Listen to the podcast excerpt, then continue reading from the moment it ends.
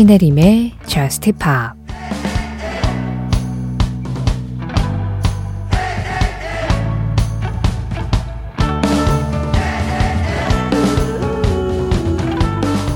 네가 나를 두고 갈 때마다 난 항상 여기 머물러 있어. 그래야 말해줄 수 있으니까. 네가 날 바라보면 넌 괜찮아질 거라고.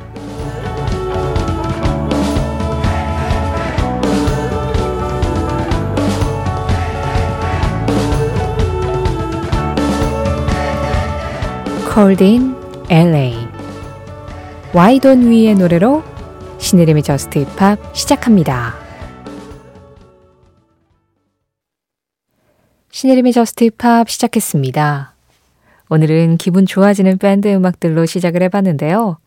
가장 먼저 들으신 노래는 Why Don't We의 Cold in LA 0512번님 신청곡이었고요. 이어서 Fly by Midnight이었습니다. Infinitely Falling 0709번님 그리고 이건삼님이 신청해 주신 곡이었어요.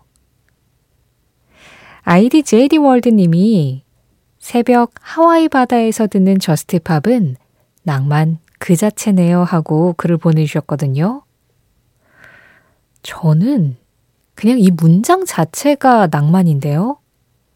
새벽 하와이 바다 라디오.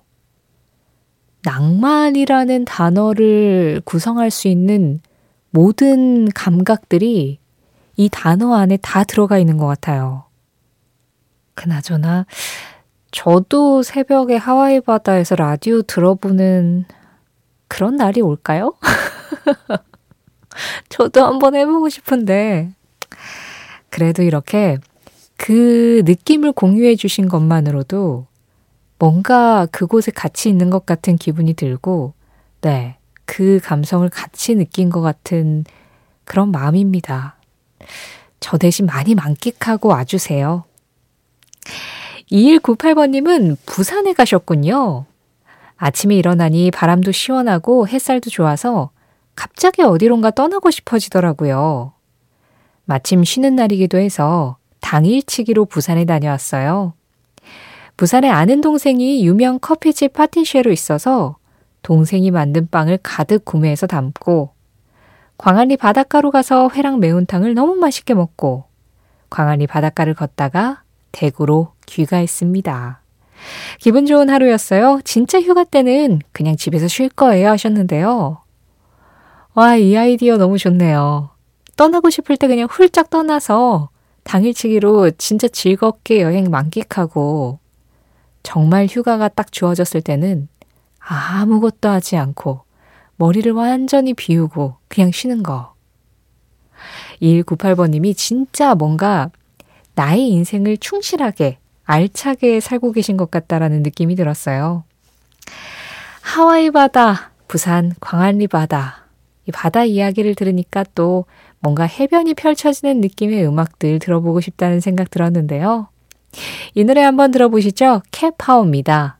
Phil Phillips의 원곡 The Honeydrippers의 버전으로 유명한 Sea of Love 캣파워의 Sea of Love에 이어서 들으신 음악 Lorde였어요. Solar Power 여름의 그런 태양의 열기의 어떤 에너지에 대해서 이야기하는 곡인데 이 노래 뮤직비디오를 보면 정말 시원하게 펼쳐진 해변가에서 Lorde가 노란색 아주 예쁜 드레스를 입고 춤을 추는 모습을 보실 수 있어요. 신혜림의 Just Pop 참여하는 방법 안내해 드리겠습니다. 오늘도 여러분들의 사연과 신청곡 기다리고 있어요. 문자 참여는 샵 8000번입니다. 짧은 문자 50원, 긴 문자와 사진에는 100원의 정보 이용료 들어가요. 스마트 라디오 미니로 들으실 때 미니 메시지 이용하시는 건 무료고요. 문자와 미니는 방송 진행되고 있는 새벽 1시부터 2시 사이에 보내주셔야 Just Pop 앞으로 안전하게 도착하고요. 그 외의 시간에도 참여하고 싶다 하시면 신혜림의 Just Pop 검색창에 검색하세요. 홈페이지로 바로 연결될 거거든요. 거기에서 사연과 신청곡 게시판 이용하시면 되고요. Just Pop 공식 SNS도 있습니다. 인별그램 MBC Just Pop으로 들어오시면 그날그날 방송 내용 제가 아주 간단한 멘트와 함께 피드로 올리고 있고요. 거기에 댓글로 간단하게 참여해 주시는 거 항상 잘 보고 있어요. 그쪽으로 참여해 주시는 것도 가능합니다. 아이디 CHE78님이요.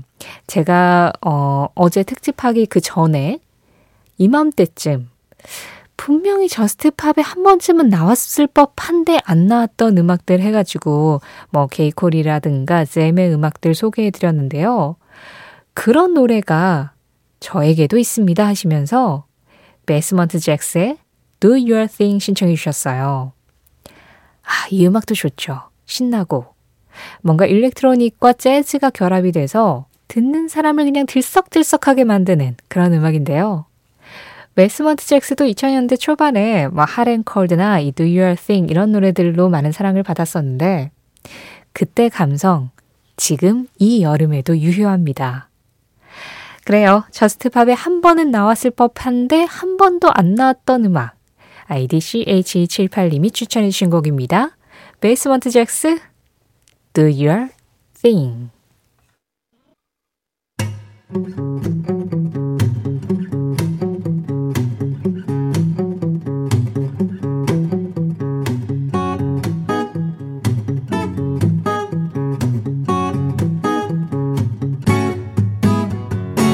신혜림의 저스트 파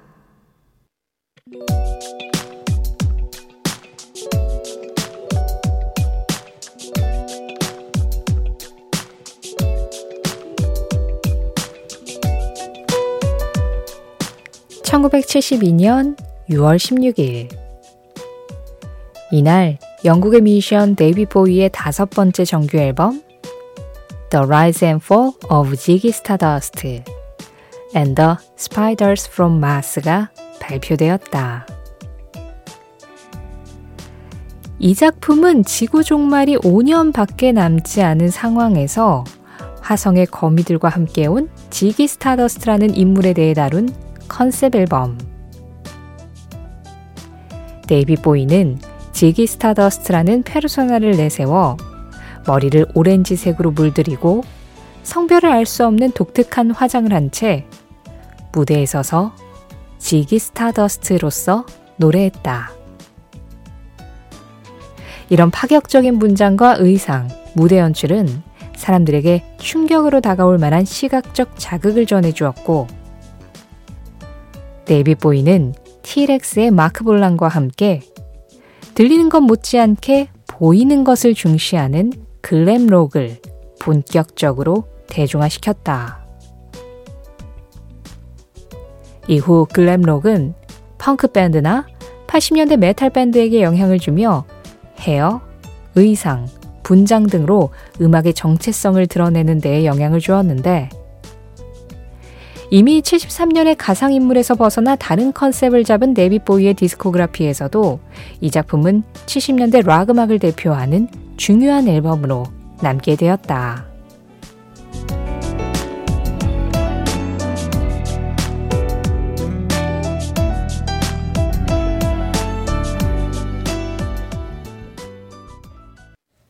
그 장면, 그 음악. 오늘은 1972년 6월 16일 David Bowie의 Ziggy Stardust와 함께 글램록 대중화 현장을 다녀와 봤습니다. 어, 지금 들으신 이 노래 Ziggy Stardust가 들어있었던 데이비 보이의 다섯 번째 정규 앨범. 여기에서 싱글로 발표돼서 가장 사랑받은 노래는 Starman이라는 곡이었습니다. 그런데 오늘 Ziggy Stardust를 들려드린 이유는요. 뭐 앞서서 이 Ziggy Stardust라는 어떤 이 컨셉 앨범 안에서 살아있는 인물, 이 인물이 당시에 David Bowie에게는 굉장히 중요한 페르소나였기 때문에 앨범 안에서 Ziggy Stardust를 노래한 이 곡을 전해드렸습니다. 이 음악도 굉장히 좋죠.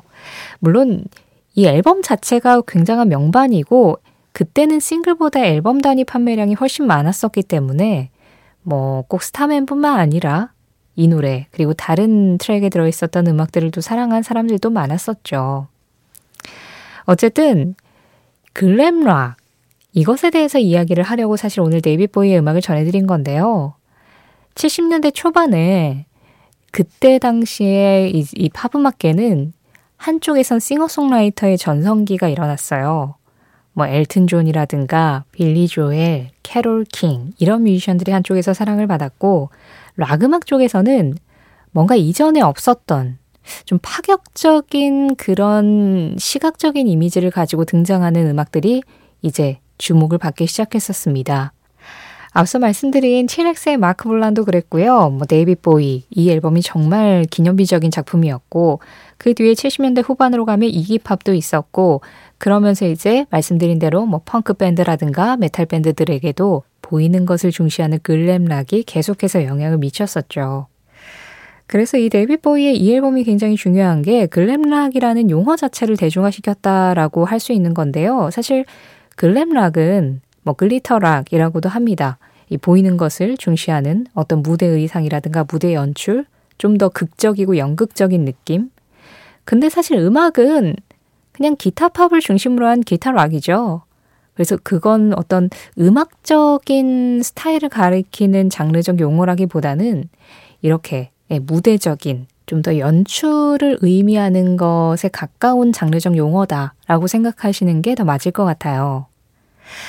그나저나 뭐 요즘에는 부캐라는 단어로 많이 표현이 되죠. 근데 그때 당시에는 페르소나라는 단어를 썼었는데 이 데뷔보이 뭔가 좀 더 새로운 것, 뭔가 사람들에게 자극을 주고 뭔가 의 음악과 자기 음악 세계에 대한 호기심을 갖게 만드는 어떤 장치가 필요하다라고 했을 때 부캐를 등장시키고 무대에서 아주 극적인 효과를 내고 그걸 위해서 다른 사람으로 분장을 하는 그런 느낌으로 음악을 들려주는 뭔가 음악뿐만 아니라 그것을 전달하는 방식에 있어서 세계관이라는 것을 끌어들여 가지고 거기에 이제 극적인 장치들을 넣고 그랬다는 게 진짜 좀 선구자적이었다라고 이야기할 수 있을 것 같아요.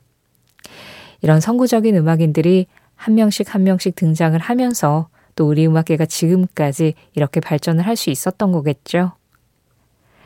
그 장면, 그 음악, 오늘은 1972년 6월 16일 데이빗 보이의 다섯 번째 정규 앨범 발매와 더불어 글램록 대중화 현장을 한번 다녀와 봤습니다.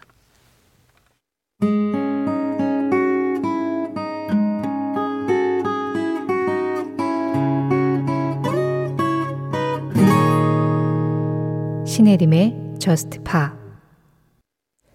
0064번님, 라디오를 찾아 듣는 건 처음이에요. 빌리 조엘의 Just the Way You와 신청해요.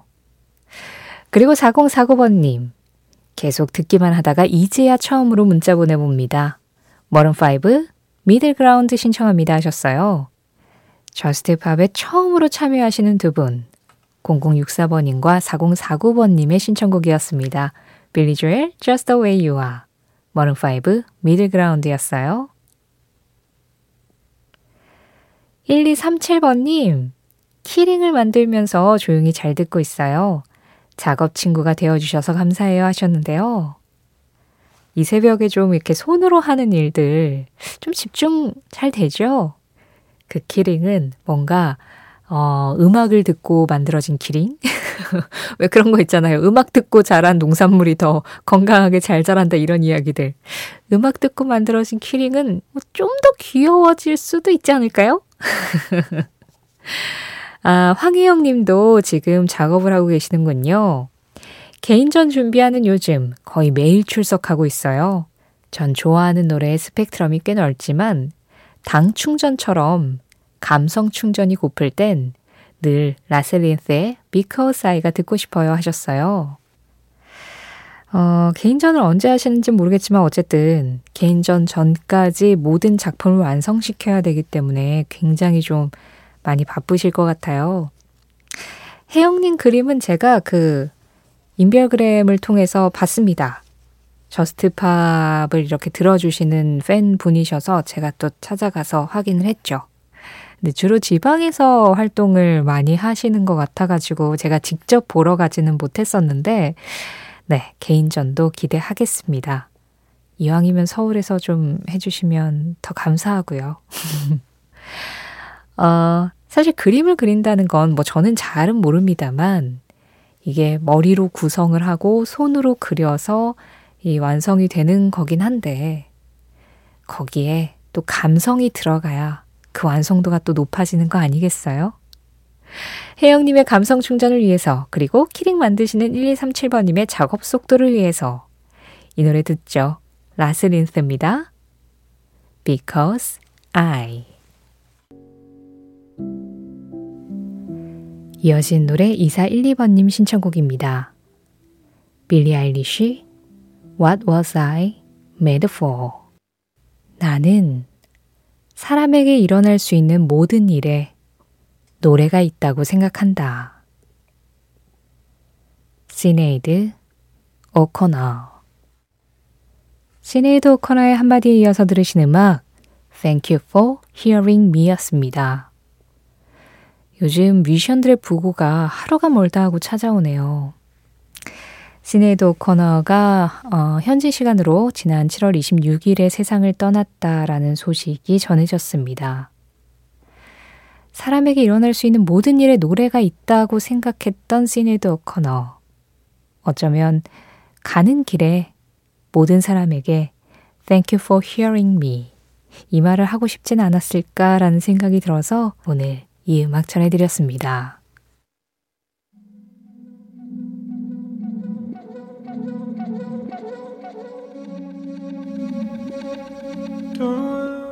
Just Pop 오늘 마지막 곡입니다. 1091번님 신청곡이에요. 제임스 블레이크와 트래비스 스콧이 함께한 Mile High. 이 음악 전해드리면서 인사드릴게요. 지금까지 저스트 팝이었고요. 저는 신혜림이었습니다.